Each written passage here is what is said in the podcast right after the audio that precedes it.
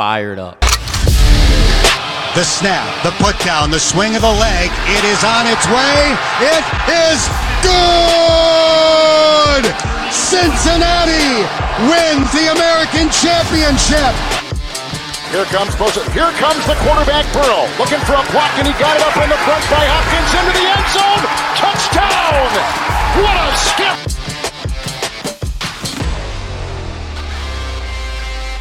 As there's a drive in a deep left field by Castellanos, it will be a home run. And so that'll make it a 4 0 ball game.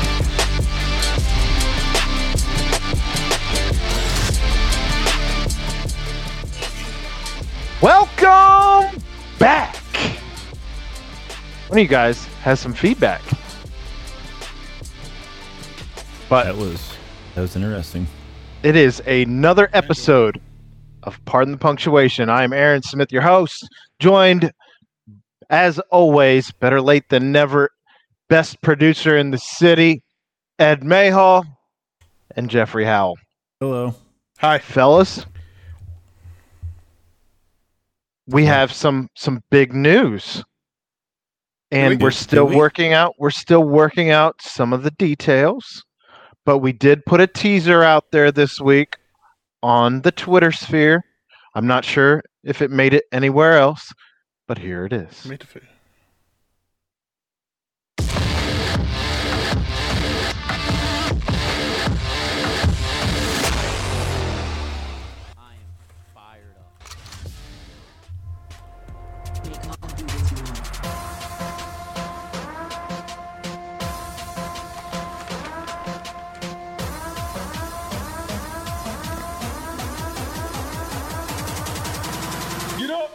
Down.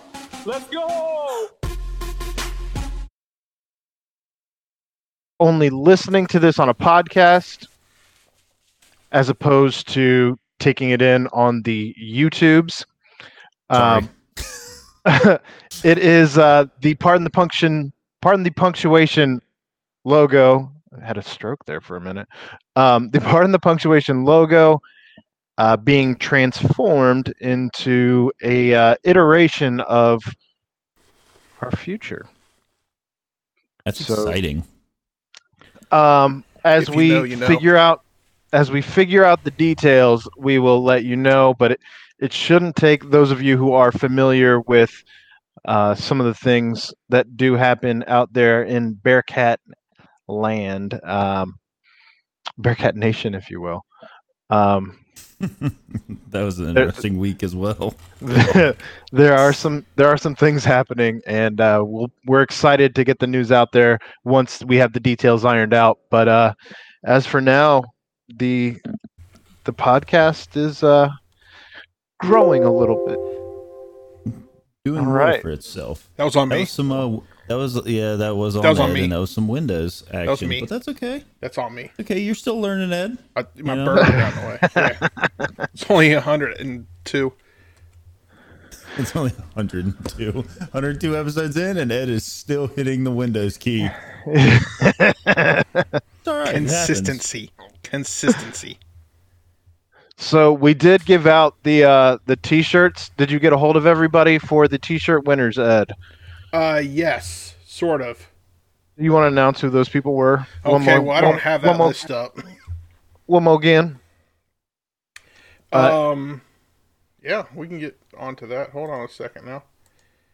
I tweeted it. Um, it's on the uh, the Twitter. The LFG shirt went to at 2016 Reds bullpen. That's it. Uh, the Cats by 90 shirt went to at Yaxamanic. That's it. Also, Man, yep that one. Um, Liam Cassiano's shirt went to at Eric Straight, uh, and then obviously there were instructions given to DM uh, the PTP Twitter. Uh, I think Ed probably took care of opening up the DMs so that those individuals could fire off the message so we can get the shirts out to them. Yes, people uh, and did again, slide in on DMs. Yes. Those shirts were provided. Two of the three shirts were provided by at LFG Cincy, uh, local T-shirt business that is growing currently. So thanks to well, them. As we are discussing news going on around our worlds, um, I would be remiss if I didn't mention the GoFundMe that has been set up for friend of the show Chad Brendel, as he is um, fighting for his wife. Um, basically, uh, a lot of a lot of bad things happened to him, kind of all at once. His wife is battling through cancer, um, trying to beat it one more time. And uh, there is a GoFundMe that he has set up as she just had a 21 day stay in the hospital and trying to figure out some things there. So um, feel free to, you can find that pretty much anywhere right now on Twitter. I think everyone who has anything to do with Cincinnati sports has tweeted something out or retweeted something out. Um, or you can just go on uh, GoFundMe, and I believe it's just under uh, fighting fighting for Kelly. Um, yeah. Actually, just announced seven minutes ago. Did you see this from Rick Boring? on the Xavier boards. Uh, it was Or a- on the it was a Twitter. tweet. Uh, Keep I- Kelly fighting is what it's under. I have an GoFundMe. anonymous donor who's willing to match ten thousand dollars worth of donations to the GoFundMe for Chad Brendel's family. All you have to do is donate and put the word Xavier in the comments. Yuck. But it's good to see Uh, the that- Xavier Xavier community coming across the the divided line for a common good cause. It looks like right now Chad has raised uh, thirty-eight thousand and twenty-one dollars. And that's just So within that's- 48 hours, too, isn't it? I don't even know if it's been a full forty-eight. To be completely honest with you, Um, I don't know. There, there's a way to look to see it. It, it hasn't been long, and it has been very nice to see the uh, the very quick outpouring of support uh, for one of our own. So By if you can't, I mean, if you if you don't have it to donate a share or like whatever to get the uh, the message The word out. to, con- to Yep. continue spreading it, uh, works just as well. All right. So first things first, largely because it's going to be one of the last times. First we things first, I'm the greatest. Well, all right. Didn't see that coming.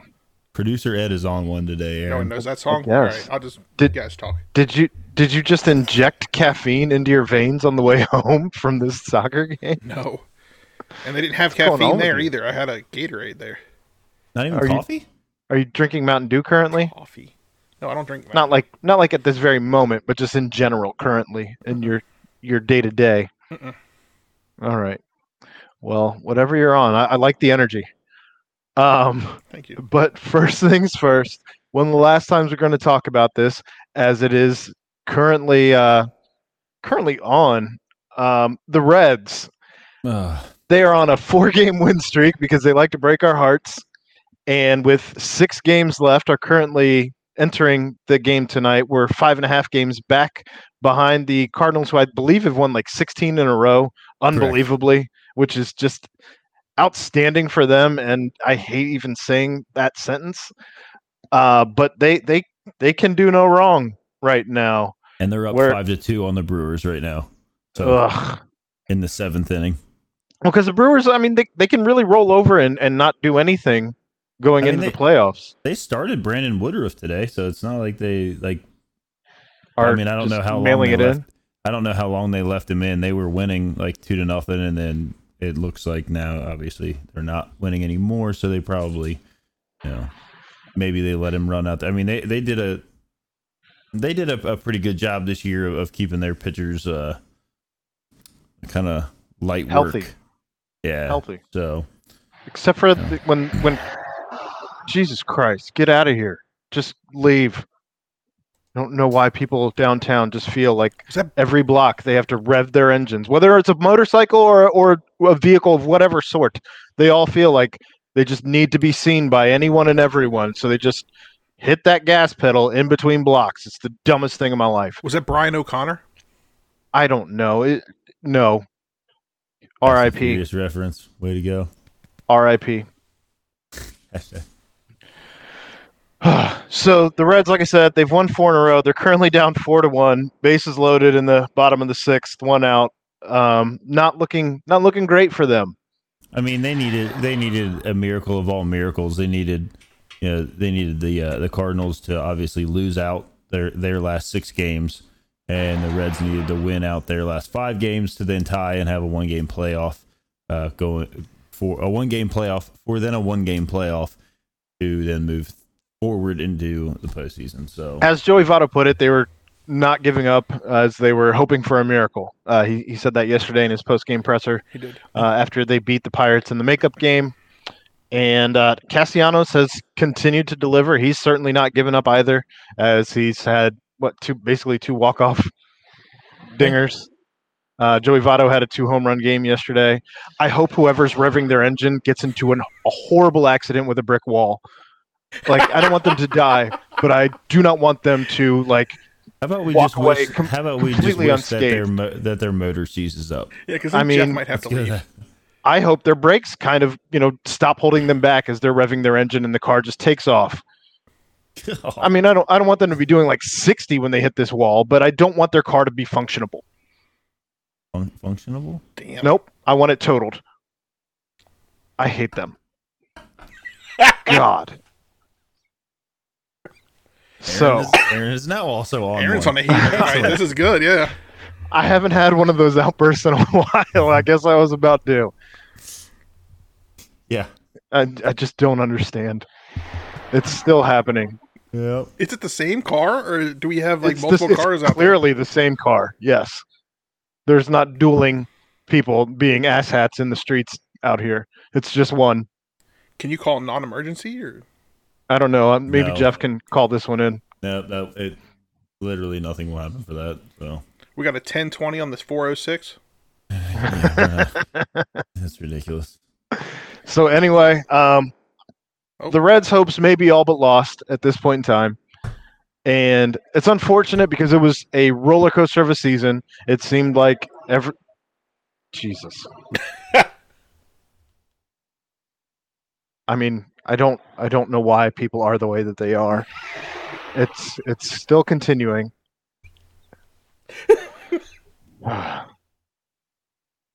why? Just why? It sounds like they're finally moving anyway. Um, so yeah, it was a wild ride. It was a roller coaster of a season. They they would build us up just to let us down. Something about Buttercup, baby, somewhere in there. Um, but yeah, I, Buttercup, baby, won't you fill me Uh. I I don't know what you're eating, but good for you.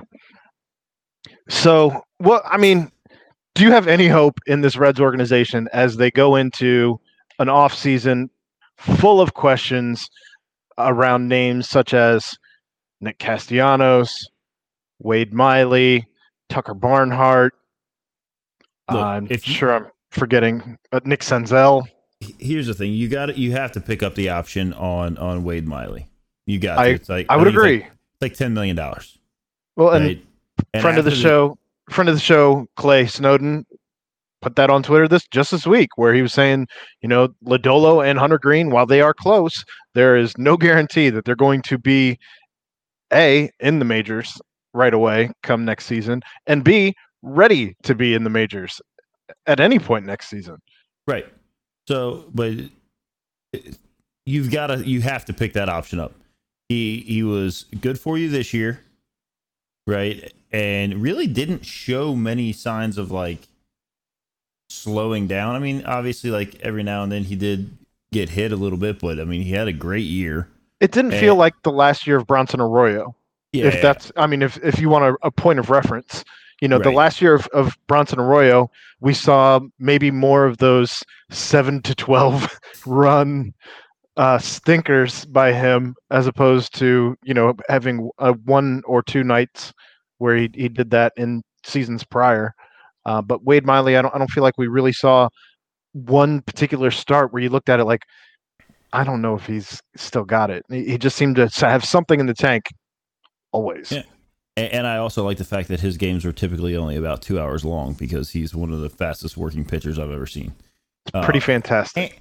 And, and I mean, you you paid Homer Bailey ridiculous amounts of money for two no hitters. So what's ten million dollars for his one no hitter that he had this year? Well, Um, and we all do, we we do know that the Reds do like themselves some no hit pitchers. yes, they do. So you got that like that that can be like there can be no questions there. I know they put him on the DL here at the end of the year, whatever, end of season on it, back strain or something. Um, clearly, that was probably something that was done, you know, not at not while pitching on the mound because he doesn't throw the ball hard enough really to strain his back. Um, but that hasn't held him back, so you got to bring him back. I, I really think you ha- they can't go quietly into the night as it is uh, in the Castellanos sweepstakes. Um, they, they they cannot Yeah. allow somebody to come in and get him and not make an effort to also sign him. You have to put your best foot forward. They've got to. thousand percent. and and it can't be it can't be something behind closed doors. It So let me pre- you know, Let me present this like, hey, situation to you. see you later, Nick. Let me present this Oh. situation to you. Do you, at the expense of bringing back Tucker Barnhart, re signed Nick Castellanos? Yes. And I have reasoning I mean, behind that. Okay, but here's my question: If you don't bring back a Tucker Barnhart, who is your backup catcher? Because obviously you're saying Uh, you're full, right. full full send Tyler Stephenson. Well, And I I'm mean, not I, saying that's wrong. I'm not saying that's wrong by any means. Because at I think- some point, and I like Tucker, at some point, obviously, it's not going to make sense to keep him around. I think that you would still have. I mean, obviously, you we the Reds have never really struggled bringing in a backup catcher. That's true. I will say that. I Fair. mean, even when they brought in Ryan Lavarnway for like four games, and he had like, I feel like he had like four home runs in that Yeah. span. It was absolutely insane. Um, And I'm not sure Corky's doing anything right now. He could probably back up for. we're not bringing back Corky. Get out of here. Okay, all right. Um, that'd be like bringing back Eddie Taubensee. Like they're both 52, I think. Cool. So, um, I don't know. I mean, I don't feel like they would have issues trying to bring in another catcher. Also, I feel like they've boosted their catcher farm system, uh, their catchers in the farm system quite a bit over the past few years to where They've- you're they've not. drafted some good some guys, but I think this is that one thing that Clay brought up. Uh, I don't know if it's like the middle of the year, or the beginning of the year, that they've got catchers. Uh, they're just kind of, you know, single A, Yeah. maybe just getting the double A kind of guys. Well, prior to this season, Tucker had more or less been the guy, probably starting, I would imagine, somewhere between 60 and 70% of games. And this year, he, you know, ob- obviously, when you have a hitter like a Tyler Stephenson, while he doesn't have the same glove, he doesn't have the same arm uh, behind the, the plate. I think we saw enough out of Tyler Stephenson where the offense would counter what you lose defensively in, in Tucker Barnhart. And I don't know that I would have an issue going full send if that meant we get Nick Castellanos back. Here's the thing. I don't think. I think if the Reds put their put a, a package together, and, and again, this goes back to what Aaron always says: when the Reds cry poor, right? Because they're not, No. right? I if they want to, if they want to put a a fan in every seat in the ballpark, at least on weekend games and you know Friday, and have big games occurring, and then a postseason they're going to have to pay some money to some people. And one Well, of those people is probably going to have to be Nick Castellanos. The first thing that you want to do to repair your image in the public's eye is spend some cash. We saw you do it a couple years ago when Nick Castellanos bringing him here, and then also when you brought in Moose and uh, Shogo. but you know, Well, I mean, they they made they made an effort, and but they they've got to they they can't they can't do this thing where like and obviously like that year you know was a shortened year. Um, yeah, they made the playoffs. We all know what happened there. They didn't score. They didn't do anything. The, the team this year, obviously, outside of like the last month and a half, didn't have much issue scoring runs. Right? I mean, Mhm. they they were doing that. Um, imagine how many more runs they'd score if they had a third baseman that could hit the ball. and and there's there's another issue it's like does is is this a like a middle of the career sophomore slump for Suarez that extended from a goofy COVID season into this year. 'Cause He's Where been, he he's started- actually, he's actually been playing well uh, in September. He has. Where he started because he's been playing third base. He hasn't been he hit a doing bomb this last shortstop night, shit. Admittedly, I have not watched a lot of Reds baseball this month He hit a uh, dinger because last it night. makes me angry. Um, he did hit a home run tonight. Um, He hit one tonight too. yeah, Oh, okay. So that's two home runs in a row, right?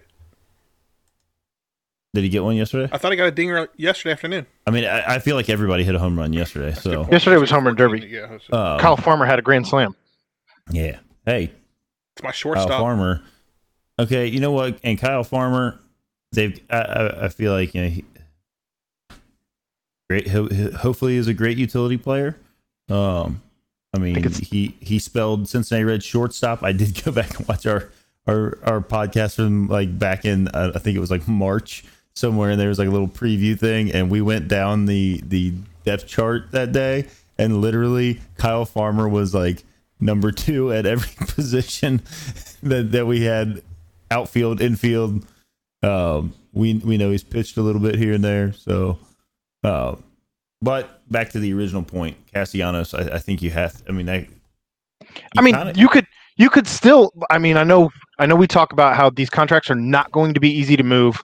Um, I have heard some grumblings about potentially Shogo going back to Japan next year. Um, so we'll see if that's a thing that happens where maybe he gets bought out, his contract gets bought out by a Japanese team. Um, but if you can clear that contract, if you don't bring back Tucker Barnhart, if you can somehow package a deal that involves either Moustakas or Suarez, I don't necessarily care which one. I never want to see Asdrubal Cabrera back here with a Reds jersey on. I'm still not certain that he has a hit at this point in time in his like 40 or so games as a Red. It's absolutely mind-boggling why he's still on the team. Um, but aside from all of that, um, you have to get somebody at third base and at shortstop for that matter that can be better than the product that you put out there at either position this year. And that's not a knock on Kyle Farmer. I just feel like if you are trying to build a championship contending team, you have to have somebody better at that position than Kyle Farmer. I would agree. Yeah. I mean, I, and I, I, I think Kyle Farmer. I, I mean, I s- stood up for him, said like that's you know that's the guy. I know there was the that's my shortstop kind of thing, but like, I mean, when you when you look at it, you you've got to you got to you got to see some improvement there if you want to make noise into the playoffs, right? Yeah. And you you've third base. I know we beat this horse until it's dead and probably in the glue factory by now, but like you you can't have third base where like no matter who you put there is going over like 40 or whatever that crazy streak of like non I mean there's just been no production at third base. Now is Moose maybe a better option if he doesn't get hurt and sit sit out for however long? You know, we're gonna have we'll have Winker back uh, next year. Hopefully, he doesn't get hurt again. I mean, obviously, you have to have a lot of things fall fall into place and keep everybody healthy. Um, I just don't know. You can, it comes back to ownership in the front office, and we talked about it at the beginning of the year. Like they didn't. There was nothing done at the beginning of the year for the bullpen. Imagine. Imagine how many of those games where the Reds were. There was like some crazy stat at the beginning of the year where like the Reds had been leading in more games in the seventh inning and then blown them than any other team. I mean, it was crazy. And you know, if It hurt to watch. if say you win, you know those games at the beginning of the year, maybe you're not in the position. I mean, I, I realize the Cardinals have gone on some kind of crazy devil magic, uh, whatever they wanted. People want to say. I mean, when you when you rattle off 16 and it looks like they're going to get their 17th in a row, like that, that's that's hard to fend off. I But think the Reds, I think the Reds could have put themselves in a position to be to to fend that that that wouldn't even matter. Shildt, Shildt sold his soul to the devil. Let's be completely honest. I, I don't I like think that guy. I think No, I, no, I no think one I, does. I think I dislike him more than I ever disliked La Russa. that's a bold statement. I just don't like the way he looks. I he has a punchable face. I will say that. So, Ed, I feel like you were trying to make a couple points as we were talking through some things, and you never could quite get in. But do you have anything that you want to add to any Um, of those things? My just reasoning behind keeping Castellanos is because he's. I feel like him and Votto pushed each other this year, and I think that's why we saw Votto go on some hitting streaks. Obviously, you know, And Winker. Cos- yeah, and Winker For that matter. And I just keep thinking about it like we got to see a fun Joey Votto this year. Like Joey Votto was mm-hmm. fun this year. Like the home runs, the personality, the interviews, it was great. We don't have very more year, very many more years of that left. Like, how old is Joey? Like 38, 38. 30. 38? I mean, that's almost 90 in baseball years, right? And I mean, here's, like- here, but like here's the age. big, here- here's the big like, ooh, is if the universal DH comes around next year, Yeah. can you can you then keep Tucker and Stephenson, and then sometimes have Stephenson be your D or Winker be your DH or Votto DH? I mean, I know if Votto's playing, he's going to want to be at first base, and I don't blame him. He probably still that hasn't really been like Yeah, first base. costly having Votto out there this year. Um, so. And I know But I think gonna, I think I think long term though a universal DH obviously extends a career of someone like Joey Votto.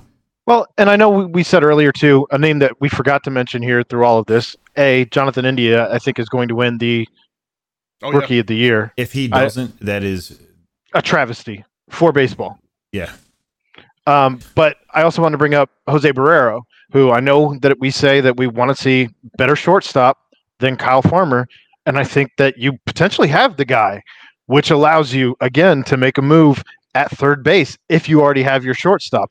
At that point, I mean, if you're able to bring back a Castellanos, if you're, you know, I, I just I feel like we have depth pretty much everywhere Yes. except even at third base we have depth it's just not good depth it's horrendous depth Yeah. And my other reason behind keeping uh, signing Castellanos is when when Joey does, you know, retire, you know, probably be within the next two or three years or whatever. Um, he he could be the bull, he could be the leader guy, you know, that take over Joey's spot. Um, they push each other for the next three years. Hopefully, maybe we win a World Series because they're pushing each other. But then it's like a natural transition into Castellanos being being the leader.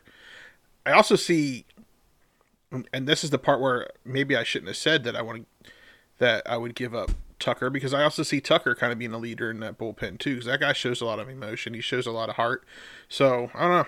He hit a pop up the other day and snapped his bat in half and then stuck it in the ground like it was center field. well as long as i know nick castellanos says that he wants to be somewhere where he can win But the Reds, Reds- gonna have to show Reds- that they're gonna win. well the reds have six more games left and currently they are seven games over 500 so they do finish the season with a winning record so at least there's that there obviously is some things to improve upon as i believe in my heart of hearts that the reds won despite the ownership and oh, their. Yes. lack of spending. And I think that they finally fixed this bullpen to where it's definitely serviceable, if not above average. I wouldn't go so far as to say it's a good bullpen. I wouldn't go so far as to say it's a great bullpen, but it's certainly serviceable, way better than it was at the beginning of the season, like night and day. Uh, and better. again, I I I, th- I think it's above average. But that all said, you know, you still have some missing pieces, and there is a black hole currently at third base. Well, I mean, I, I think it comes down to, and I know we talked about this back when the Reds were seemingly, it seemed like they were losing every game. Um, it, I think they were like, I don't know, like eight games under 500 or something. I mean, they, they were they were down. Um, and we talked about like, and Casti- uh, Castellanos and Winker were still having their, you know, great seasons going on. And uh, obviously, Castellanos had a, a great season all the way through. So did Winker, but he got hurt. Um, That's true. and we talked about it then and it was like one of these things where it's like you know reds the front office and management are going to have to go to castellanos and say listen this if you sign back here if you take the la- the the third year of your contract here you take this last year keep it at what you know keep the contract maybe what it is maybe bump it up a little bit whatever but we're to spend money and we're to go after these guys to fill this in. We're to we're to make the effort because if they They shouldn't have to do that. It should already I- be I- known. Right. They I- did this I- to themselves. They put I themselves in this position by not doing that and crying poor. Right. No, absolutely. You're right. But I'm just saying, like, you you can't go to you can't have a guy like Castellanos who ha- has been open about the fact that everywhere he's gone, it's been with a loser. Well, Right. this year they they haven't been losers, and it was an exciting season. But again, they won Right. despite ownership. Right. But still, I, I think his definition of winning isn't just ending the season with a winning record. You know what I mean? Like he he wants to he wants to be in the postseason. He wants to to have a, a shot at it. And if if that means you know going somewhere else because he doesn't feel like the front office is all in, and obviously this is, I have like no inside knowledge of the of anything that he's thinking, or uh, this is all based off interviews he's given in the past. I wouldn't. I couldn't blame him. i- If I, think you just have to hope that. I think you just have to hope that he's built strong enough relationships with the guys here that he wants to win with them. I think that's I your agree. only hope. That's Mhm. your only hope. Yeah, and and then you got to think like, I mean, he's got that snake in the grass agent. Boras. Uh, that's because everyone has Scott. Anyone who's worth a shit is, has Scott Boras as know, an agent. It's like, oh, that guy. But what are you I gonna think- do? I I certainly hope to see him back. I think we all hope to, uh, the entire city. If you're a Reds fan, even I mean, think about the fact that like even casual Reds fans, like people that just go to the ballpark to be at the ballpark and hang out with their friends, you know, like they would love to see him back. They, yeah, there's there's that going on. His brother, obviously, we've had him on the show. He, Ryan's a great dude and has started kind of that that whole park ballers thing. I'm sure he would like to continue that that uh push and growth of of his Yeah. stuff with while while I mean those all the people that are involved in that like obviously there's some people involved in it more than others but they they still I mean they're they're going to games they're putting it out on Twitter That's a point. everywhere you know good then you got the Wade Miley fan club I mean there's been a lot of fun and exciting stuff built around this and ownership needs to Notice it. well, I think they did. Drop I mean, they the gave bag. the Wade, they they Yeah, gave the Wade notice Miley fan club a discount. They gave the Wade Miley fan club a discount ticket package thing for every time Wade was pitching, which is like It's crazy. so they noticed it, right? But That's they need to definitely something act on it and go with what not- Ed said. Drop the bag. Not like anything they've ever done that I've ever seen. That was Yeah, just kind of I- wild. right? I've never seen anywhere where they've been like, you know, this is you know. Bruce's bleachers or like anything. I mean, they haven't they haven't embraced really anything like that. So it was nice to see that. One Um, time I went now to- we What you need got? to see some more. We need to see some actual action um, in in the off season here, which it, it's going to be a telling one. What you got, Ed? One time I went to a Denver Nuggets game and I sat in the Kenyon corner. But anyways, besides that, um, I think I'm actually in the minority here because I almost didn't hate uh, the re-signing of. Um, okay, my mind just went blank. The two-year re-signing of uh, David Bell this week because dis- Hmm. we were we were talking about winning despite of ownership. I think David Bell won despite of ownership this year too, and despite of He what made he was some- offered. Like he, He, was- did make some some. He did make some head scratching calls at did. certain points, and I don't blame him. uh, I don't blame very much of anything on uh, on what he did with with the bullpen that he had available to him at any point in time. You Right. only work with what you got. Exactly. And what he That worked with said- what he had last year and he worked with what he had well last year was actually really never mind, forget last year. But he worked with what he had this year and we did still have a winning season. Now I don't I- I want to see progression from that. Like I don't want to see like, oh, complacent. We had a winning season. All right, I just have to keep doing that for the next 2 years. I want to see progression. I want to see him going and going and I want to see a goddamn World Series. Well, and it, you did see the. I mean, I, I saw anyway on Twitter the uh, the celebration by the players after David Bell signed his new deal. They had him, you know, hit the gong, and that Tu- Oh, uh, Tucker. Barnhart was holding, and uh, they were just hyped for him, and that's a great relationship between the players in that clubhouse and the manager.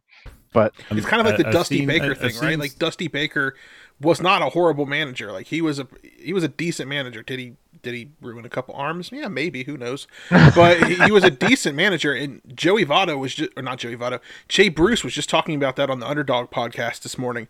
That you know, Dusty is for as much as Cincinnati wanted to hate on Dusty, Dusty was a he was a good manager. He was a players manager, just like you said, and the players were excited for him to be, you know, their leader. I liked Dusty. I liked Dusty too. I mean, it was weird. I mean, when- it was he's in Houston now. on, but Who, good luck trying to take on that lo- locker room. I mean, I tweeted it earlier today. I think it, this is just I I don't know how this works in here, but the Reds fans just they give up way too easily, and Jeff, Reds Reds fans want the Reds to do what FC Cincinnati does, was their head coaches. Like FC Cincinnati has two head Dude. coaches a year, it feels like, and they that's what Reds fans want. They want like, okay, well, David Bell sucked for the first six games. Bring in Barry Larkin, even though he has no fucking coaching experience. Um, but I don't know. It's it's weird. Yeah. And uh, Clay, I just put together a whole thought, and uh, you're welcome. and it didn't hurt. So, anything else you guys got on the Reds before we are close to closing the book on them and their season? I'm sure there'll be uh, maybe one more week to talk about it, but it, I can't imagine until they start making off-season moves, which we're a couple months away from any of that happening. No, I'm just uh, you know cautiously optimistic that they will attempt to build on on some of the momentum. I mean, obviously the last month and a half has been reverse momentum, uh, but I'm just hoping that they will uh, you know make make an attempt, an honest attempt, uh, and and maybe even you know put put a lot of it out. What they're Surprise doing. us. There's Yeah. two Do things I want better. the Reds to do during the offseason. I want them to drop the bag, and I want them to figure out this Bailey Bali whatever sports deal so that I can dude. watch freaking games again. Alleys. I, I think, and, and that's not that's not really the Reds. So that's Bally Sports. They need to uh, they, need to call develop their Hulu. stand their their standalone app, a standalone app. I'll pay I'll pay And their whatever. So I can watch graphics, their graphics, their TV graphics suck too. If I buy Like, the it standalone all, app, I'm not going to be able to watch because I'm within the viewing area. it all just needs to be revamped. And base, baseball in general should do better about allowing fans to watch games. Be period. better, baseball. The end. I mean, I, I would pay a, a pretty good amount of money if I could have the MLB app and watch whatever game I wanted to watch I would too. whenever I It's- wanted to watch it. It shouldn't matter whether you're watching it in, you know, the MLB app in the the area or not. Like, just unbelievable. But in any case, let's move on. The Bengals played a game against the Steelers this week, and for once, it didn't feel like the Bengals playing the Steelers. Throwing some stats out at you. Ben Roethlisberger, who I think we can all agree is Is dead. looking looking rather washed up was 38 for 58 with 318 yards, one touchdown, two picks, both which came from Logan Wilson. Well done, sir. Um, their rushing game never really got off. Uh, 15 carries, 45 yards. Ben had one of those carries for five. Najee Harris had the other 14 for 40. Uh, the leading receiver in a in a for a team that features Chase Claypool, Juju Smith Schuster, Eric Ebron. Um, I mean, th- those are those are probably your, your biggest names here. Uh, Najee Harris actually led all receivers with 14 catches, 102 yards. So he was doing most of his running out of the backfield on these little screens or dinks and dunks It's because, because Ben, Roethlisberger can't, throw, the ball. He he can't throw the throws ball, ball. he falls. Can't throw the ball Like, he more than fell like right 15 over. yards. So um, Ben is that's- that's- Ben is done. Ben is broken. I can't believe I can't believe the Steelers looked at Ben after last year and said, "Yeah, we want to bring you back on a Well, we- restructured contract we definitely for want to bring you longer. back." Yeah, They, they have this other guy out here who hunts turkeys or whatever. I don't. I mean, who else is even their? qu- It's is I mean, they, it's not like Mason Rudolph anymore. Like Yes, like, they still have they still have Duck Rudolph, Yeah, Duck. Yeah. and they also have uh, Dwayne Haskins. Oh yeah, that's right. give him a shot. I mean, don't know- Give him well- a shot. Leave Ben in there, because. But I'm just like, like, what are you doing? I don't know, but it's it, it felt pretty fantastic. Um, Joe Burrow, 14 of 18, 172 yards, threw another interception this week, but it was it was just a bad thrown pass. Um, Can I tell you something I noticed uh, at the end of the first half that I, I actually commented on Twitter when it was a two minutes left into the first half. Bengals got the ball. They tried to go for a field goal. Like they they tried to move down the field so they could kick a field goal. I don't even think there were two minutes left, and I think that it only took No, them about was- 35 seconds to Took about score. 35 It was- seconds to it move was- down the field. It was like there was like a minute and seven seconds left when they got the ball, and Marvin Lewis there. That would have been left the points on the field. They would have left the points knees, on the field. get out of there. And they would not. Would've They would have right gone the into locker the room. exactly, and would have been tied seven to seven. Marvin would be like, "All right, cool, brand new ball game." When we come out of this locker room, and instead it did a momentum swing. Like you, you heard the the Steelers fans kind of shut up a little bit, and I mean, good for Ja- Zac Taylor on that one. I mean, he he pulled a playbook out of the real Zac Taylor's playbook. Well, playbook. and Ja'Marr Chase now has uh, four touchdowns on the season. He had uh, four catches, 65 yards, two touchdowns. Um, he's got uh, four, this week. How- Um, how many catches? So he's he's catching the ball. he, he is he's catching pretty much everything that comes to him, oddly enough. And then uh, he's got four touchdowns. And if you combine all the other rookie touchdowns from receivers through the first three weeks, I believe that total is three total.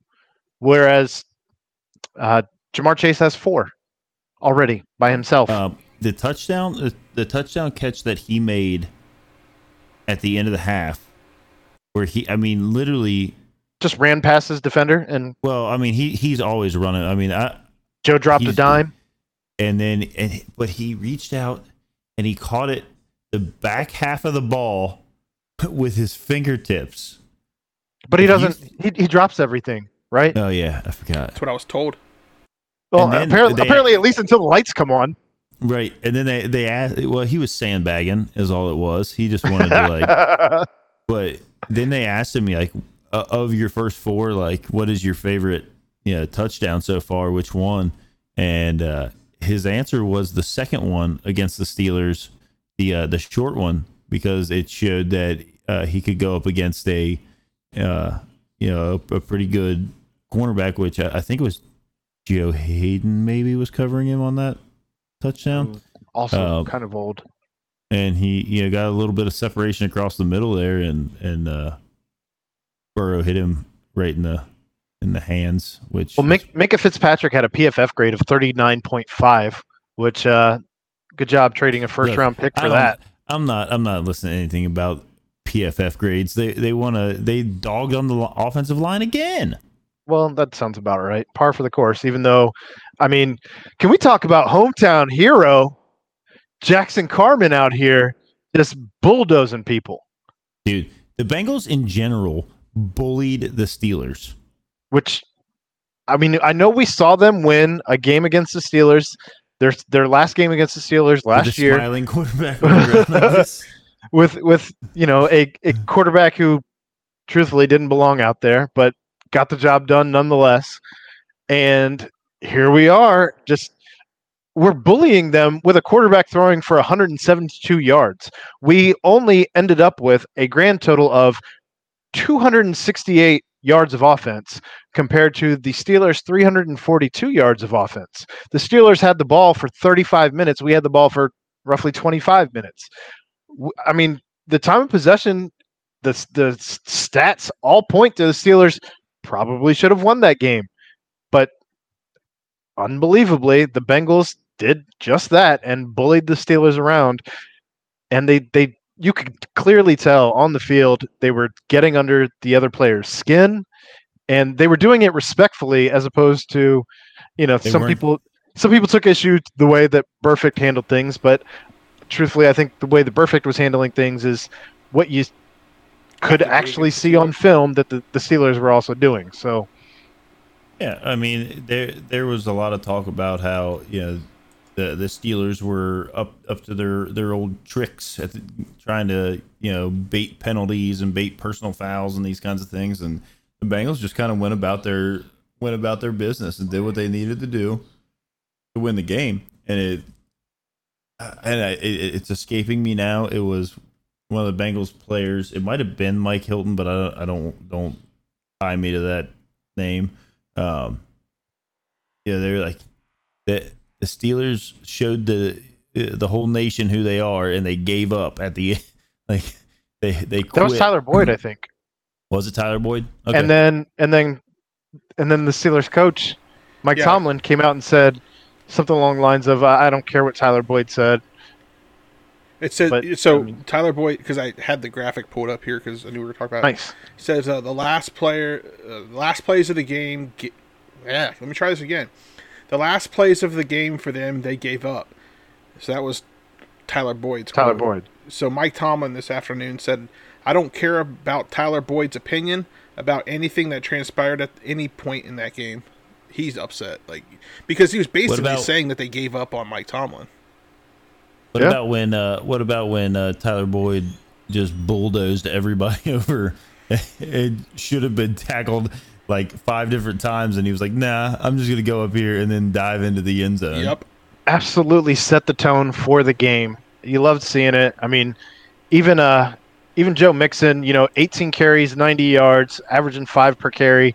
That's fantastic. Uh, he's had a great season thus far, and I don't feel like they're overusing him to a point where we need to be concerned at this point in time. Unlike what they did to poor Najee Harris on the other side of the ball, that dude got hit all day long, and it wasn't like just like one-on-one tackles. He was being gang tackled the whole game. Hey, the Bengals defense, and I, I Legit. sent my I sent my brother in law a message like partway through because he wasn't he wasn't he was like you know I'm listening to it I'm not really and I just said flat out the the Bengals this Bengals defense is, is for real. Uh, Yeah. I mean they you know, good good job Lou. Uh, like You love to see it. he's got them he's got them together you love to see it and you you really love to see it whenever they're just flat out the bullying the steelers like making i mean you look at the standings and, and who knows maybe at the end of the season like this all falls apart because it's cincinnati and that's just what happens to us here when we deserve much better but right now i'm riding th- this high wave and we are in fact listed first All right, well, I'm going to be a AFC Jeffamist here for a second. As great as that game, that win, wa- excuse me, jeez, I, I still have this cough from COVID. And it's No, you still you just ate food, dude. It's a cough still. Hmm. Anyways, as great as that game was against the Steelers, if we come out tomorrow on Thursday night and shit the bed on national television, it means nothing. Well, the thing is, like, most of the team that was here when we were struggling through those, you know, Monday night games, Thursday night games, Sunday night games, most of those guys aren't here anymore. It's a whole new regime, a whole new coaching staff. Everyone is is pretty much cleansed of like the, the, the roster and coaching staff is, is more or less cleansed of, of all of that.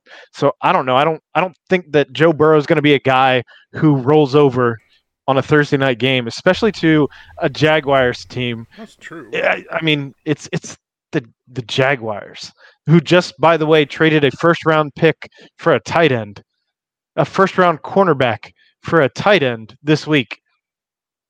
And I, I think Urban Meyer is completely out of his element, and I, I think the Bengals are going to take care of business at home. I think they're going to win by two scores or better, but um, Urban that Meyer- is going to be on Thursday night, I believe, on Channel 12. So uh, you can catch that um, locally without cable, I'm pretty excited about that. game. unless you have YouTube TV, in which case NBC is going to be blacked out for you. screw off man Oh, you know what other game is on NBC? You know what other game is on NBC this weekend? uh, yeah, the uh, the Bearcats, the Bearcats So- game. So I'm gonna have to I'm gonna have to subscribe to Peacock Premium or whatever NBC's like standalone app is. At least they have Oh, a standalone shit. app that I can subscribe to. I So- also I also did see that because of everything going on with the negotiations and the embarrassment that I'm sure YouTube TV is feeling right now, they are temporarily lowering their price from $65, which by the way is outrageous for YouTube TV, to $55 and allowing you to take that savings and put it towards the $5 a month subscription to Peacock TV. Yeah. So at least there's that. I might not be able I'm watch well the game. aware of the entire situation, Aaron. I'm not happy about it. Well, I mean, you could just get cable.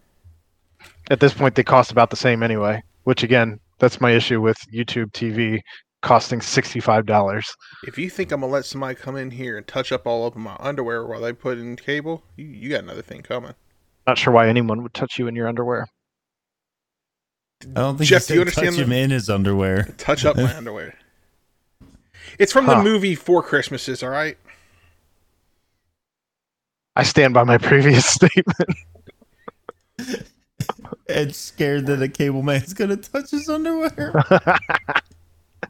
Um, I did want to point out too, as we saw the Steelers kicker miss a field goal, um, whereas in that cow pasture of a field known as Heinz Field, um, it was pretty phenomenal to have a kicker that you didn't have to worry about, and Evan McPherson, who I'm I'm almost ready to say he's he's absolutely a top five kicker in the league right now, but I don't know that there's outside of Justin Tucker anyone in the league better than him right now. Justin Tucker with that 66 yard field goal. 66 yarder that went hit the crossbar, bounced in. That's just his. I What mean, and it shouldn't have even happened because there should have been was a delay game or some. The whole- silliness that well, was missed. The Ravens are apparently being catered to right now, but that's But- neither here nor there. Still, uh, and then right, be- like right before that, earlier in the day, Matt Prater attempted a 68 yard field goal and came up about a yard short, uh, maybe two yards short, um, and then gave which turned into a 109 yard uh, touchdown return in that game. But I just, I, I don't know. Like, I mean, Evan McPherson, and I called that. And here's the thing. So I called down to the Bengals pro shop after the first game when like he was able to when he kicked the game winner and his calf didn't like lock up on him or Yeah. whatever. um, I called down to the Bengals pro Uh, shop. well, and which, I by the way, Fat Fat Randy's still out here doing. He's he's doing He- he's very well kicking. this year. He- he's still kicking. Like, way to go. Like, I mean, him. good for him. Uh, but I called Bengals Pro Shop and I'm like, hey, you guys got this kicker that like we all love in Bengals Nation right now. You got any of his jerseys for sale? And they're like, nah, you're gonna have to uh, special order that. And I was like, well then I'm not buying one. I want it right now. Put them on some hooks in your shop, or else I'm going to Cooks, and Cooks will make me one. What Ridiculous. You got guys like that. You got guys like Logan Wilson, who's got like 87 interceptions already this year. Can't get any of their jerseys. You got to special order it. I don't think they charge anything more for an actual player at the pro shop, though. They don't charge for like a, a custom No. jersey. I think they charge the same as they Yeah, would for they any other player jersey. They do. But- I mean, I understand the economics behind it. Like, they're not going to sell a million Evan McPherson jerseys until he Right. kicks a 67 yard field goal and sets the record. Nick Kirby's out here. If you aren't following uh, Clay, I highly recommend you do. We've been saying that for the last four years. Well, thanks for that interruption. Sorry. I love you, Ed. I was looking up red stuff. Is- I'm sorry. Clay, Clay Clay's on their show tonight, isn't he? Oh, do they have a? I thought Oh. their Or is late it- night Reds was a Wednesday night thing. Or is it last night? Or is it tomorrow? Hold on. Clay's in here somewhere. He said. Uh, next week. Next week. He did say that he's not coming back on our show. Until I formulated a thought, which I did tonight. He's welcome. Right. Well, there it is. That was Ed's entire motivation for finishing his dinner so that he was able to make a red statement. This is really the first meal I've eaten today. Thank you very much. Excellent timing on it. Way to go, Ed. I'm sorry. I, I went to go get a slice of pizza at the soccer game. They didn't have any slices of pizza left. It was that or a pretzel that had tons of salt on it, and I, I did not want that. So I had to. Are you a, are you a, do you do you like having your pretzel covered in salt or or do you like not I mean- that? I don't like a lot of salt on the pretzel. I like to dip it in like mustard. So I don't. I like to scrape as uh, like a ton of the salt off and leave just several pieces of, of the the granular salt still remaining on the pretzel and dip it in cheese. I mean, I like to I like to have a little bit of of salt, but not a lot. right. I don't want a lot of extra Right. crunch. Exactly. And I want the salt, but I, don't want. prefer I prefer a good like like a real spicy mustard, like real spicy, maybe Like with a a, little mustard? horseradish in it. Ooh, yeah. It's a good point. It's it. You There's want a time and a place for a pretzel and cheese. Ed, That's did you just classic. Macho Man? Ooh, yeah. By the way, did you know there's a Slim Jim shortage? I sure didn't. There's a There's shortage no on Slim that- Jims and Ed, beef jerky. There's 77 different flavors of Slim Jims at the BP right Look, down the road. I, okay, well you better check again because I went to the Circle K up the street to get a water before Parker's game on Sunday, and somebody inside there was like, "Hey, y'all ain't got no Slim Jim," and she's like, "There's a Slim Jim shortage," and I'm like, "Oh, damn, really?" Okay, that's just the excuse for not having restocked their shelves at your I don't know, there's- Circle K. There's an aluminum shortage. I did know that, and there's like 57 ships off on the coast of L.A. or San Diego, wherever it is, in. that they they can't get in because they're not allowed to dock their ships until the uh, they have trucks ready to go for their entire cargo. And uh, since nobody wants to work or, or drive right now, uh, trucks that is, uh, that becomes an issue. So here we are. So are we having a moment of silence for Ed's uh, lack of Slim Jim? Is that, Oh, I don't eat Slim Jims. I don't eat Slim Jims. Oh, all right. I don't Well, eat Slim Jims. Oh, fair enough. he, he's not going to be one of the reasons for the shortage I of, make my of own Slim beef Jims. jerky. Didn't see that coming. By I the way, didn't Jeff, either. I'm getting a pellet smoker. Uh, Carrie, your uh, your pretzel, salt or no salt? No salt. Mustard. Man, that's cheese. because she's from the freaking west side. This No, is What did you say? Oh, okay. So no salt, cheese, except for when she's pregnant. Then she wants mustard. Listen, I'm I'm here for that. I it's pretty much how I called it. So, oh, there he is eating dinner again. All right, excellent. We've lost Ed for the next two to three. All right. Oh, and, and he did start the show off. We were just talking about it. He did start the show off giving us his uh, best Eli Manning impression, by the way, with the double middle fingers. So I that was that last night. Oh yeah. that was pretty fantastic. Uh, so why did so Eli you had- do it? Why did Eli do it? Yeah. I wasn't watching. I haven't looked into it. Those broadcasts are great. They said they're taking say a that. month off of them. Really? Probably be- probably because they're in trouble because Eli had double middle fingers. Maybe. I, I, I do enjoy them when they have like the players on and even the, like they had Pat McAfee on last week and it was hilarious. Like I would Yeah, much but- rather listen to that than the people who are on commentating the game on Fox. I feel like you love Pat McAfee enough that you'd give him a sponge bath if he was in the hospital. he had to I wait too long. consider it, The but probably not. yes. I, I would consider it. But do you not watch the Pat McAfee show or listen to it? Oh man, I don't have enough hours in the day for Oh all that. gosh, dude, No, it's I, hilarious. I just got around to AJ starting to listen to the BBP. I don't, God. yeah, and it was like two hours and forty-two minutes, and I had to wake up at three o'clock this morning to watch it, listen to it. I was up at three o'clock in the morning too, working on the 3D printer. I was up as well And because I sent both of you the message about the BVP, and no one responded. I was in the middle of listening to it, I thought about it and just didn't. and then I I was playing. Okay. I was playing Fair. video games. I, I, I listened halfway through last night, and then when I was painting the deck this morning, I listened again. Or I Well, listened so you bring up the BVP, and I think this is a fair time to transition to the fact that the Bearcats have a game this week on Oh, do? Saturday at 2:30 p.m. Eastern Standard Time against Brian Kelly and the Notre Dame Fighting Irish. Oh, would you say that that's a big game? It's a big game, yeah. Uh, game. number seven Cincinnati against number nine Notre Dame. After they just beat Wisconsin, it was gross that we were all rooting for Notre Dame to beat Wisconsin. Well, I mean, But- you kind of you you kind of had to to get the maximum benefit out of the Correct. potential win this week.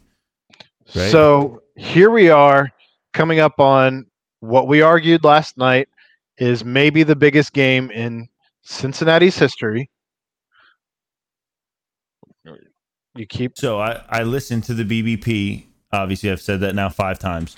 correct. You did, when yeah. that que- I was going to actually pose that question and then preface it a little bit, but so my my answer to that was I didn't even know he was still on the team. Uh, AG? my Yeah. my answer to that was was the pit game, right? Which I think Chad brought up last night. A lot of Mhm. people do forget that that was not a postseason game of any kind. It wasn't a championship game. It was a regular season Regular finale season. that became a de facto championship game because of the standings Correct. whatever. Um, you know that that game propelled UC sort of on the trajectory. Obviously, they were they were rising before that, right? But that that game, that win, that sent them into the rankings and then into the, the slaughter that was the Sugar Bowl that year. Um, I still think that that game is, is a bigger because there's here's the deal if they beat Notre Dame, right? They Mhm. still that doesn't automatically put them anywhere Correct. at the end of the season, right? So they they still have to take care of business throughout the For, rest of the for year, like seven more games. Yeah.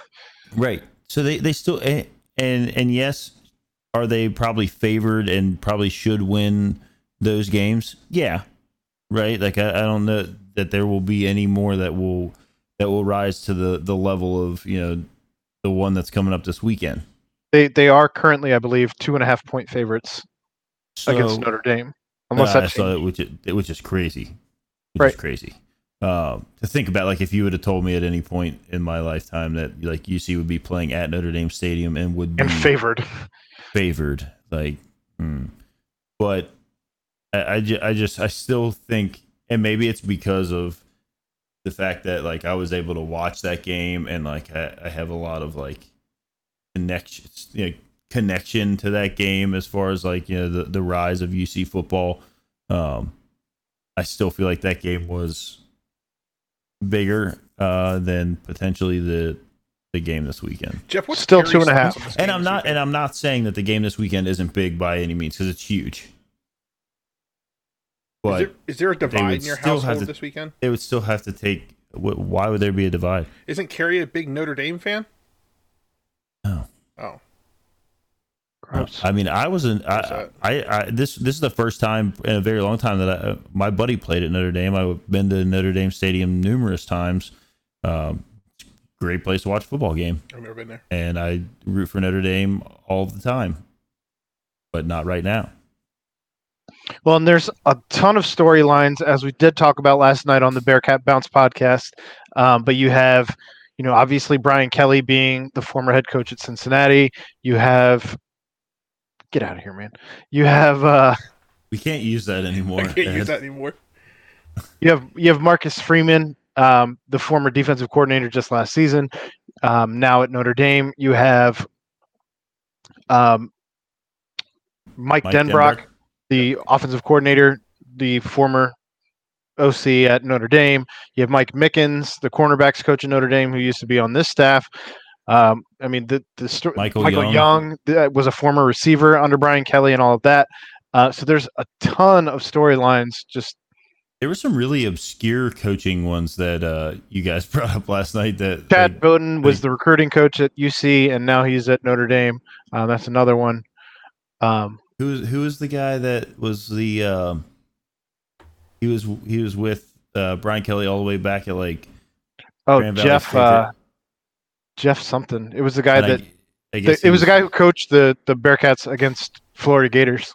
Yeah, and then then he went to the Bills, and then or he went to Buffalo, wherever, and then Now he's back with Brian Kelly. with Brian Kelly. So I mean, you've got there, there's a lot of intermingled um, family Ties. ties between these two teams, uh, which does make it very interesting. And then you've got Brian Kelly saying the things that he said, and I understand.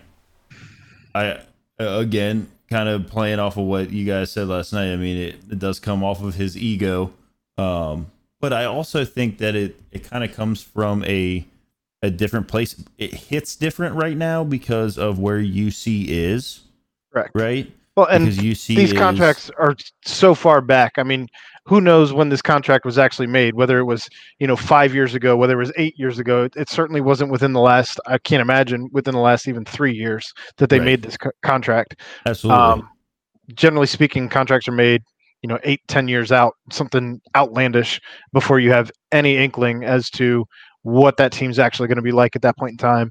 Um, so who knows? But yeah, his whole I like to give my former teams an opportunity to play against the Notre Dame Fighting Irish. Now, I will say that I didn't say last night because I was just all up in my feels about how much I hate Brian Kelly. Um, I will say that it's not too often that you get to watch the Cincinnati Bearcats on a nationally televised game on a flagship station, whether that be ESPN, whether that be NBC, um, CBS, whatever, Fox. Um, but you, you're getting to see them at 2:30 prime time uh, against Notre Dame on NBC, and you really can't ask for much more exposure, to be completely honest. No, I mean that that's where you want it to be um, in a game like this, and you hope that uh, your guys can shine under the bright lights. And I think, I think things have fallen UC's way in this in this category. They had a, a game at Indiana two weeks ago, mm-hmm. and people can say whatever they want. I mean, I guess that stadium's a dump. I've never been there. Uh, I heard horrible things about it. They were um, apparently serving tap water. What? They ran out of water. They ran out of no, bottled water, no, and then good. they then they started serving warm tap water, and I believe it still costs like five dollars a cup. That's ridiculous. Do you know somebody that was there? But you know, th- mm-hmm. this. Do you know somebody who was there? Lots of people were there. Okay. Okay. Um, I know where he was going with that. We can discuss it later. Um, but uh, you've got you've got this you've got you've got a team. The the Bearcat this Bearcats team is, is full of, of veteran guys, guys that have uh, been around the block. A lot of guys that you know played in the in the game against Georgia. Um, so they they know what that's like on dare I say a grander scale than what they will be playing this weekend at Notre Dame Stadium. Um, even that was a home game for Georgia as well. Even yeah. um, even though people want to say that it wasn't full right. capacity, um, I still think there were what like thirty thousand people there in that stadium. It, it, it doesn't matter. That was a home game, and it was in a dome, so it's going to be naturally louder anyway than you would right. be outside. Right, and, and it um, was and and that was a huge game for UC football too. And you got a lot of these guys, you know, were involved in that, had that pressure, had that, you know, and, and for all but the last few seconds, it, you know, they were they should have won the game. I mean, I know we've talked about it. We've had conversations with other. Oh, there's another Windows noise. Um, so I, I, I think for for these guys going into Notre Dame Stadium this weekend, um, you know, obviously Luke Fickell is going to have have them ready to go. I mean, heck, th- there was two weeks in a row where they went into halftime of a game not performing well, um, and from all accounts that I've heard, the players have taken taken it upon themselves and taken care of whatever needed to be said at halftime to get things back into gear. I don't think you can have a letdown in the first half the same way against Notre Dame. Um, I realized the Wisconsin game was garbage until the fourth quarter, apparently, and then it was just like more garbage, but more now, towards Wisconsin being garbage. Here, here's a quote from Desmond Ridder today. Tell me what your thoughts are on this particular quote. Um, this comes from Brandon Seho on Twitter. Uh, Cincinnati quarterback Desmond Ridder said offensive coordinator Mike Denbrock warned him about how loud Notre Dame would be on Saturday. Ridder's response I told him it shouldn't be loud for too long. Good. And then I think Bryan Cook. That's my quarterback. I think, was, uh, I think it was Bryan Cook said something. They, they asked him about um about Freeman, and he was like, he shouldn't have left. And that was like the end of it. That doesn't surprise me. I mean, the the the guys weren't super happy that Freeman left, and why would they? Right. And that's not a knock on on on a Tressel by any means, but no, but I, I mean, it's just this was the guy that you came to play for. So, you know, he had a hand in recruiting a lot of these guys. And now to see him go to Notre Dame, who you have to play this year, just kind of sucks. I almost wish he would have gone to LSU. Right. You look uh-huh. perplexed, Ed. McAfee wants to do a virus scan. Pat? No. The other one. Okay. All right. I just didn't know if he was there for his, his sponge bath tonight. You know what? When you listen to the Pat McAfee show, you're going to enjoy that show. That's a great show. Uh, that gets me through the I'm- workday. I don't. I'll never have time, so I see don't- the Twitter clips. It's That's enough for me. it's a podcast too. I don't. I don't care for AJ Hawk. He's AJ's hilarious. I okay. Pretty sure he's married to Brady Quinn's sister. That is correct. I think you're right. Yes. Don't you remember? He's remember? also the- in Former, it. former former Notre Dame Don't you- quarterback Brady Quinn. so strange. I have his jersey upstairs. Didn't Brady Quinn get knocked out in the locker room of the Cleveland Browns with I a don't weight? know. I don't. care. I mean, Pretty sure could that's have happened. happened. He I was on the sidelines for their win against Wisconsin, though, wearing a dapper suit. I have a I have a Bengals helmet signed by AJ Hawk and a Bengals golf ball signed by AJ Hawk. Cool. Thank you. Just Played here. the for like- strange, strange things that you collect. Well, is that I- part of your personal collection, Ed? Or are you is like it a investing PC? in that? It's a PC. The helmet's Is a it? PC. I'll sell the golf ball. Huh. The question is, will anyone buy the golf ball? Nah, fam. I have, I a, had- go- I, I have hey, a golf I had- outing on Monday. If you send it to me, I'll hit it into the woods. I had two and I sold one. So the answer to your question is yes. Three dollar holler. No, I sold it for fifteen. No way. Yeah, Get out of here. it's a golf ball signed by AJ Hawk. That's a whole sleeve of golf balls. A $15. sleeve of golf balls isn't a isn't a isn't a Super Bowl champion. Where did you pick these golf balls up? Ooh, everythingbutthehouse.com. And you you thought that didn't- was a sound investment. I bought it for 25, sold one of them for 15. Yeah, it's a pretty good investment. Still down ten. Okay, so I spent $10 on a bunch of Bengals autographs. No, I even sold some of those autographs. So actually, I'm right side up on this, okay? Wait, you paid twenty five dollars per ball? No, $25 for, um, let's see, I think it was f- six 8 by 10s autographed. One was Zeitler, the other one was uh, Jeremy Hill, and the other one was uh, Geno Atkins, and then there's another one, I can't remember who it is. One helmet, mini helmet, signed by AJ Hawk, and two Bengals golf balls signed by AJ Hawk. Reds have officially been Eliminated. eliminated, from the playoffs. Sad panda. Bum, I think bum, we all saw that coming. Well, the, the Cardinals also won, No. extending their streak to 17 wins, which is Yeah. Cardinals. absurd. It's ridiculous. But yeah, the Reds also lost to the White Sox and are officially out of the playoffs. That's sad. Uh, moving on to Ed's horrible investment. Ed, I need you to send me that golf ball so that I can hit it into the woods on Monday. No. no. So There are some things on this basement that were a horrible investment. That was not one of them. Where's your Matt Latos picture? That was a It's horrible hanging on the wall. Oh, I sold that for twenty five dollars. If you remember at the garage sale last year. I forgot about that. Yeah, but the Oh, ball's still up there somewhere. Oh, there it is, right there. Huh. Interesting. Still got Billy right here. Man, did you see that that link I sent you guys the other day? No.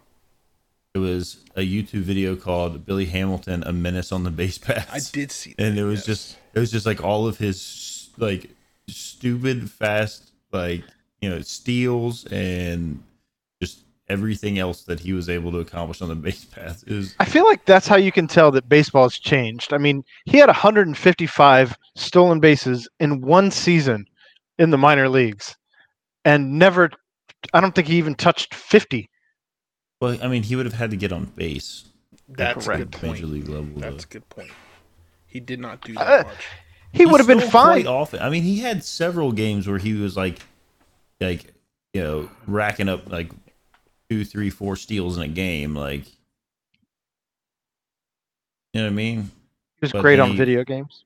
but then he went a very long time and he was robbed several times of gold gloves in center field because there was no better defensive center fielder than billy hamilton because he had Which means he was robbed of millions of dollars. That's what Yeah. that translates to. yeah he still had he still had a cannon for an arm and i mean and it was accurate so That's also important. And he covered obviously a ridiculous amount of ground. But Mo That's Egger another- just said uh, 26 seasons without postseason advancement. Reds fans deserve better. I agree with Mo. I agree I'm with here that. for championships. All right, Bob. Show us what you're made of. Something, Money. Bob. By the money. way- I don't even care. I don't even care if he sells the team at this point. Just spend some money. Quit crying poor. By the way, I'm 100% in the same boat you are with uh, Mark Cuban buying the team. Yeah. Yes. That would be that would be wild. It'll never It'll be approved, ideal. But Ideal.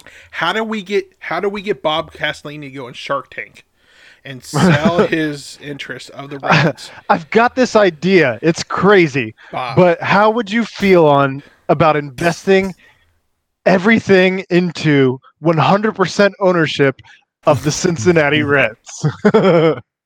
Except Can you imagine that Shark Tank? They're like, this is not an invention. What is this? they, He's like, would "No, have this to is- film it at like 2 p.m. because he's not awake. He's an old man who goes to bed at like 8 o'clock after he eats mashed potatoes. With our luck, the Oh, lady man. from uh, the home home shopping network would buy them. Not It would still probably be better. it's fair, I guess. Hmm. So, what do you think? Uh, we're going to go back to the UC game because that's what we were talking about, and that's, That's what fine. I think I want to We talk got about. completely anyway. sidetracked. Yeah, I know it, I it gotta happens. talk You about know. Howard. uh what key let's see two two keys to victory that uh you think are important and list them in order Running game and defense. Disagree. Okay, go for it. okay why ed What the hell's going on up there? I don't even have a dog. Why is that door opening? Um, maybe I should check that out. Why do I say that?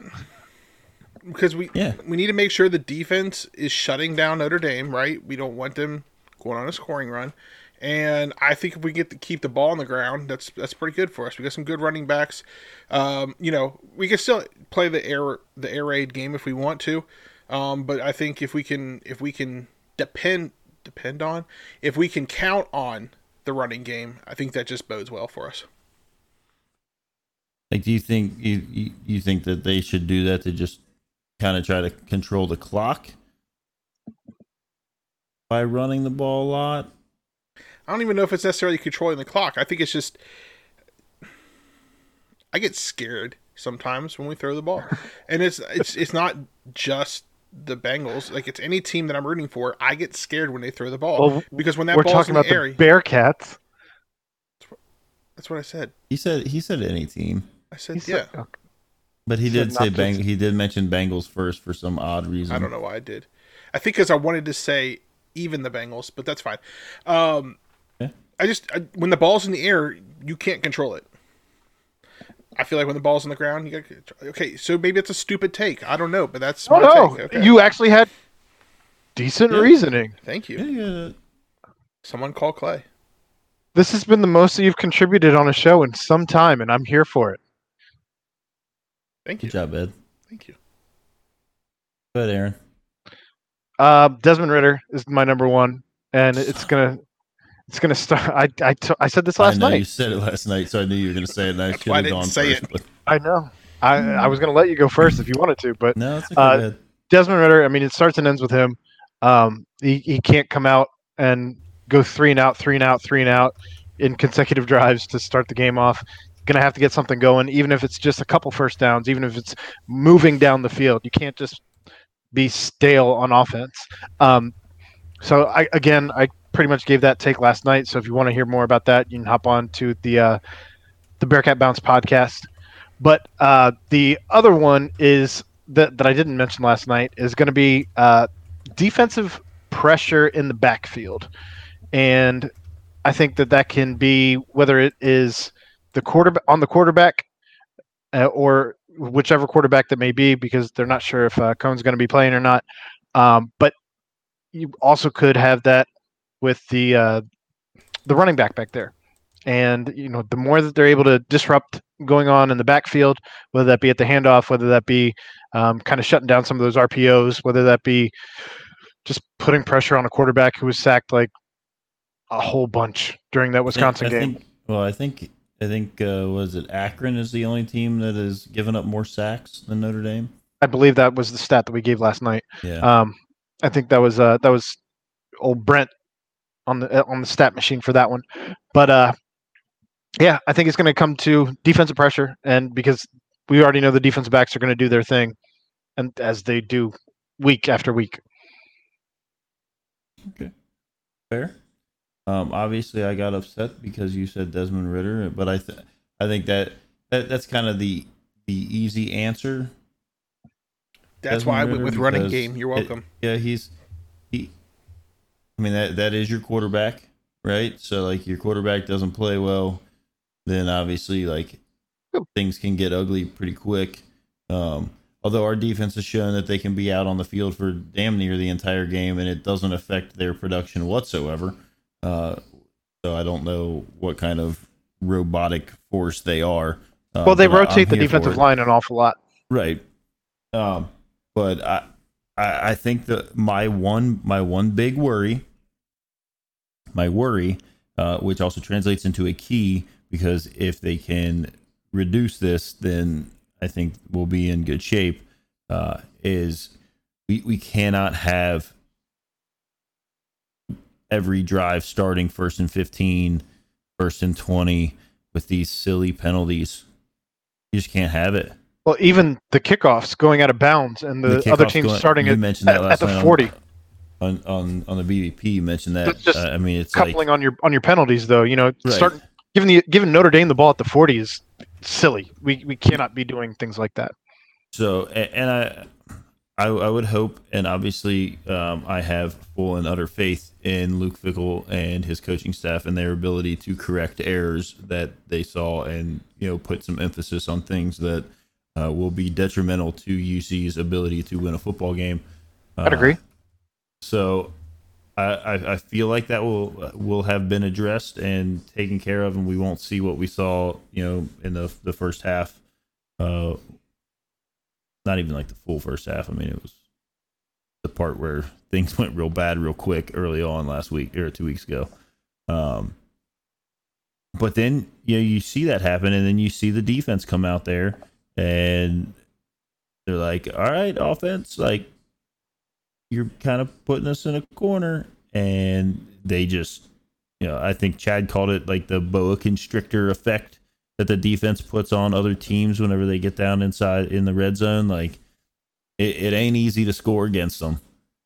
Uh and, and I, I know it's kind of regurgitating a little bit of the stuff from last night but it, it's it's all the you know the, the smart takes on things. Um notre dame doesn't have a, a a marquee wide receiver. Um, you know, they've got good ones, but they don't have, you know, anybody that is is the one that you're gonna be like, oh, I want I want to see that matchup. Uh, they do have a good tight end though, don't they? Uh, I, I, I, to be fair, I have not followed Notre Dame whatsoever this year, so Notre Dame may have the best tight end in the country. so you got that. Uh, and and who will be responsible for covering him? Uh, we were talking about that last night. We think it'll probably be Pace. Pace. It'll probably be Pace. So and, and obviously he was uh I don't know fairly good last two weeks ago. Um, but it, like I said, got I player of the my, player of the week, conference player of the week. No big deal. I, I, I was right. Uh, Facetious. I got it. Yes. Okay. Uh, good word. Um, Facetious. but uh, it, it, like I said, for me, I'll just like kind of wrap it up. For me, it's you know controlling these these kind of silly penalties that put you in a hole early that would then limit your ability to do some of these things uh, offensively early on uh, when you're kind of fighting out of a hole you put yourself in uh, right off the jump. So I think we limit that. Um, God, I hope we just gash them early on and you know run you know run away with it and just kind of you know if if my buddy Myjai can live in the backfield, uh, That'd be fantastic. I, I will be here for it all day long and cheering and yelling and screaming and uh, So you know, tweeting all of the positive things out because there will be no Jeffamist on Saturday. on Saturday, Mark All right, it down. hold Mark you- it down. hold you to AC it. Smith thirty-seven. I'm gonna hold you Mark to it it. down. Uh, to couple on your uh, your Notre Dame offensive take here, um, Michael Mayer, their tight end, is there has the most catches on the team with 24 for the season, um, the most yards with 267 on the season. Uh, the closest being uh, Kevin Austin Jr., a wide receiver, with 14 catches and 230 yards. Um, Michael Mayer averages 11.1 yards per catch, his longest being 41, and he has three touchdowns, which is tied for the lead with, again, Kevin Austin Jr. So we need to we need to be in the backfield early and often, and um, you know prevent prevent that. Uh, you know, if we just get some good coverage there, and obviously those are some pretty basic things to to say, but their tight end is the size of Darrian Beavers at 6'4 and 251 pounds. Darrian Beavers, I believe, has about 10, 15 pounds on him. But if if ESPN stats are correct, 6'4, 251 for Michael Mayer. It's a large boy. individual. That's a big boy. Yeah. Well, we got some big boys. Yeah. And we got some big boys that like to hit hard. Mm-hmm. So, yes.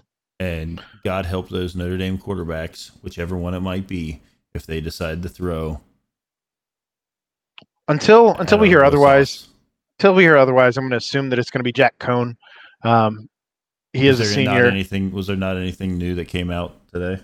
I didn't see anything, and I feel like somebody would have retweeted something like that, but I also didn't look. In all fairness, mm-hmm. um, but I can't imagine they're going to want to throw a freshman quarterback out there with um, that with that secondary, with that defense in general. Well, and we brought this up on the BBP last night. You know, this defense lines up on not one but two mobile quarterbacks every single day in practice. So you're not really going to be able to throw a wrinkle at them that they haven't seen in a mobile quarterback when you're going against Desmond Ridder and Evan Prater. And to to I mean, obviously, we've only seen Evan briefly in in some games, whatever. I watched him quite a bit in high school.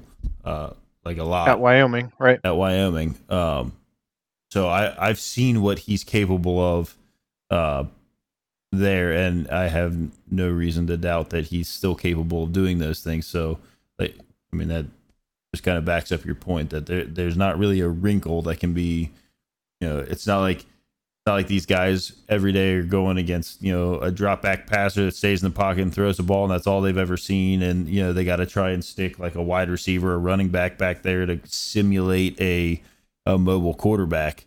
Right. Uh, they, now they just they just see it. Jack coan in four games has been sacked 19 times. So he is averaging uh, in in four games, nearly five sacks per game, and if you add the one sack that Drew Pyne, the one of the backups, um, that he has, he was also a, a freshman quarterback. Um, if you add his one to that 19, there's your five sacks per game. So I would love to see this defensive line just live in the backfield, eat all day. Yeah. Oh, please please just like and, and, you like and that and that also I mean Can you imagine how red like how how red Brian Kelly's baked potato face would be if he just was getting sacked all day long. Like I don't want them to gain another yard. Remember the Titans reference. What were you going to say that I you make that sure I you, re- you they remember the night that they played the Titans. Actually, use used that line. The Cats. Actually, used that line on uh, Parker in the, the year that I coached soccer. Aaron, we we so I'm gonna tell a story real quick. So our very first game, the other team just blew us out of the water, and they were doing like airplanes and stuff every time they scored. I mean, it was stupid. They should have stopped. And I was getting a little angry at their coach. Anyways, we got to play them again. uh, wait, time out. What what age what age soccer was this? Was this like three years? Five, five or six? Yeah, he was like five or six years old. No, he's seven now. So it was like four years old. Anyways. I got super was upset. about to punt a toddler. No, no, the coach, because the coach was the coach was like encouraging him to do the airplane. The kid knows how to do airplane. Anyways, Anyways, so second to last game of the season, we're playing them again, and we're up by two, and there's like two minutes left on the clock, right? And I'm like, uh-uh, they're not coming back here to score. And at that age, you don't get goalies, but you can't have two defensive players play, play back. So I call Parker and this this kid who was a not Parker, but this other kid who's a beast at defense. I call him to I call him back and I go, boys, that ball does not get past this line for the rest of the game. Do you hear me now? And like it was, it was just like it was just like the um, like just, the movie, huh? Just like the mo- just like the movie. Huh. And guess what? That ball did not get past that line, and we won the game. And then I did the airplane around the field. No, All right. You airplaned on four year olds. Not on the four year olds. Weird. So, um, do you have any more on the Bearcats and Notre Dame? I'm just I'm I'm really hyped for it. My my kids' game got moved up to 9 a.m. So like it's gonna be done, and uh, you know hopefully celebrate that victory and then go right in to the UC victory. Well, I'll probably watch whatever noon games are on, but What time's the game? Four? two thirty. Two thirty? Michelle should be coming home from Hammonds at that time, so I should be able to eat some I burnt think ends uh, I while think, watching the I game. Chad and Chad and Tony Pike are having their thing down at uh was it The watch Cincy- party. Down watch at- party Down Not at the Holy Grail. Grail. Holy Grail on the banks. Yep. If you're so inclined to go down there and partake, I would if I if I didn't have the boys. I think Aaron will probably be there. I might. We'll see. Rent a bird scooter, Aaron, and scooter on over. Beers are cheaper here. Ask that guy drink outside cra- your window. Drink a he'll give you cranberry. Drink a cranberry juice, and you know, record yourself and. Hey, Beer beers are cheaper here. That's true. Um, Ed, play the bum of the week. I have one. oh, That's a, a little little blast from the past. Man, somebody should really give somebody a heads up on that kind I of stuff. put it in the private chat, but you never look at it. It's a good thing I have this stuff up and ready. Hold on, I got to turn the volume up on it. Um, oh, I just geez. saw it. I just saw it here in the list. There it is. And go. Because you're training like a damn bum, you know that? Bum. A bum! You're a bum! You're a bum! And that's all you'll ever be! A bum! Well, that hurts, man. I missed that. Me too. Forgot how good Um, that was. My bum of the week because we haven't we haven't beat this dead horse in the ground yet. Ben Roethlisberger just falling, just falling in the backfield. that was the funniest thing. I think I watched that about 400 times. So did I. I saw it in real time, and I'm like, what did he just fall on? The turf monster got him. But again, a cow pasture of a field that is Heinz Field. It's a terrible field. They've had issues with the turf there, the sod there, whatever it is that they want to call that field. It's a shit show of a field. And Ben just looked 400 years old. He looked older than Tom Brady, just falling over with his just lumbering self on that little screen pass. Just, I loved it. I'm here for that. It was It was hilarious. funny. Somebody somebody put that video out, so I immediately made it a GIF, Oh, did you? And it then should I, be. and I tweeted it back out for everyone to enjoy forever. You can watch it on a loop of Ben dropping back, going to the side, and I like, like you said, who knows what like. Uh, I mean, it didn't really look like his foot got caught in the turf. Like it No, just kind he of just- looked like he just fell. He just like, like his his his battery died, and he just like fell over. He's just like, oh. Like, oh, that's, That's too literally bad. what it looked like. like somebody go out there with like a shovel and just scoop Big Ben up and take him off and yeah, It's was- it's hilarious. it, it is a, a funny clip and it will now live on forever as a GIF and I have it on my phone and I like to watch it if I'm feeling bad. My bum of the week is Dwight Howard. Uh, why? Why? I've never really liked Dwight Howard, um, but for some reason today, uh, it was a it was a thing to ask all the NBA players, mostly on the Lakers team, uh, who just started playing like living on a prayer. wasn't me. Um, it was a thing to ask all the NBA players um, why or why not they got the vaccine, and Dwight Howard's response to, "I've got a, I've got, I've got a lot of opinions on that, but I'm gonna keep it, pri- keep that private. You know, HIPAA laws." And the reporter responded, "That's not how hip, that is not what HIPAA is, but okay." I mean, I Like, I don't be able to keep that like private if they want to keep They it should private. be. I don't know why the hell absolutely correct. anyone's vaccination status is anyone else's business personally, but Bingo. But I just don't just like Dwight me. Howard. But I just love that the reporter shut him down.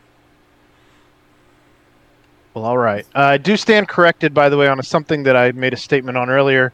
Apparently, in the last seven days, Asdrubal Cabrera has two hits as a red. Um, I don't know how many he has t- in total as a red, but it's at least two. I would guess it's probably only two. It's probably only two. But that means he did actually get a hit in the however many games he has now had as a Cincinnati Red. Uh, both those two hits, both those two hits apparently came um, during the home run derby on Sunday. Oh no, that one wasn't a home run. Yeah, that was the nine-two win. Um, but that was uh, five. He, he he was two for five that day. So, I, I do stand corrected. And the United States did set the uh, record for most uh, points in the Ryder Cup. 19. Nice. Hey, by the way, if we if we're gonna start shotgunning beers on the greens, um, I'm here for that, and tee- I might get there's into a, there's a tee box. whatever. Um, I'm here for it, and I might start getting into golf then. Golf's a lot of fun. Bryson DeChambeau going that 417 yards on that dog leg left. It was dog leg right, but Whatever. You tried so hard. That was great. I loved it. Fine. he knew the correct yardage on the drive though. Nailed it.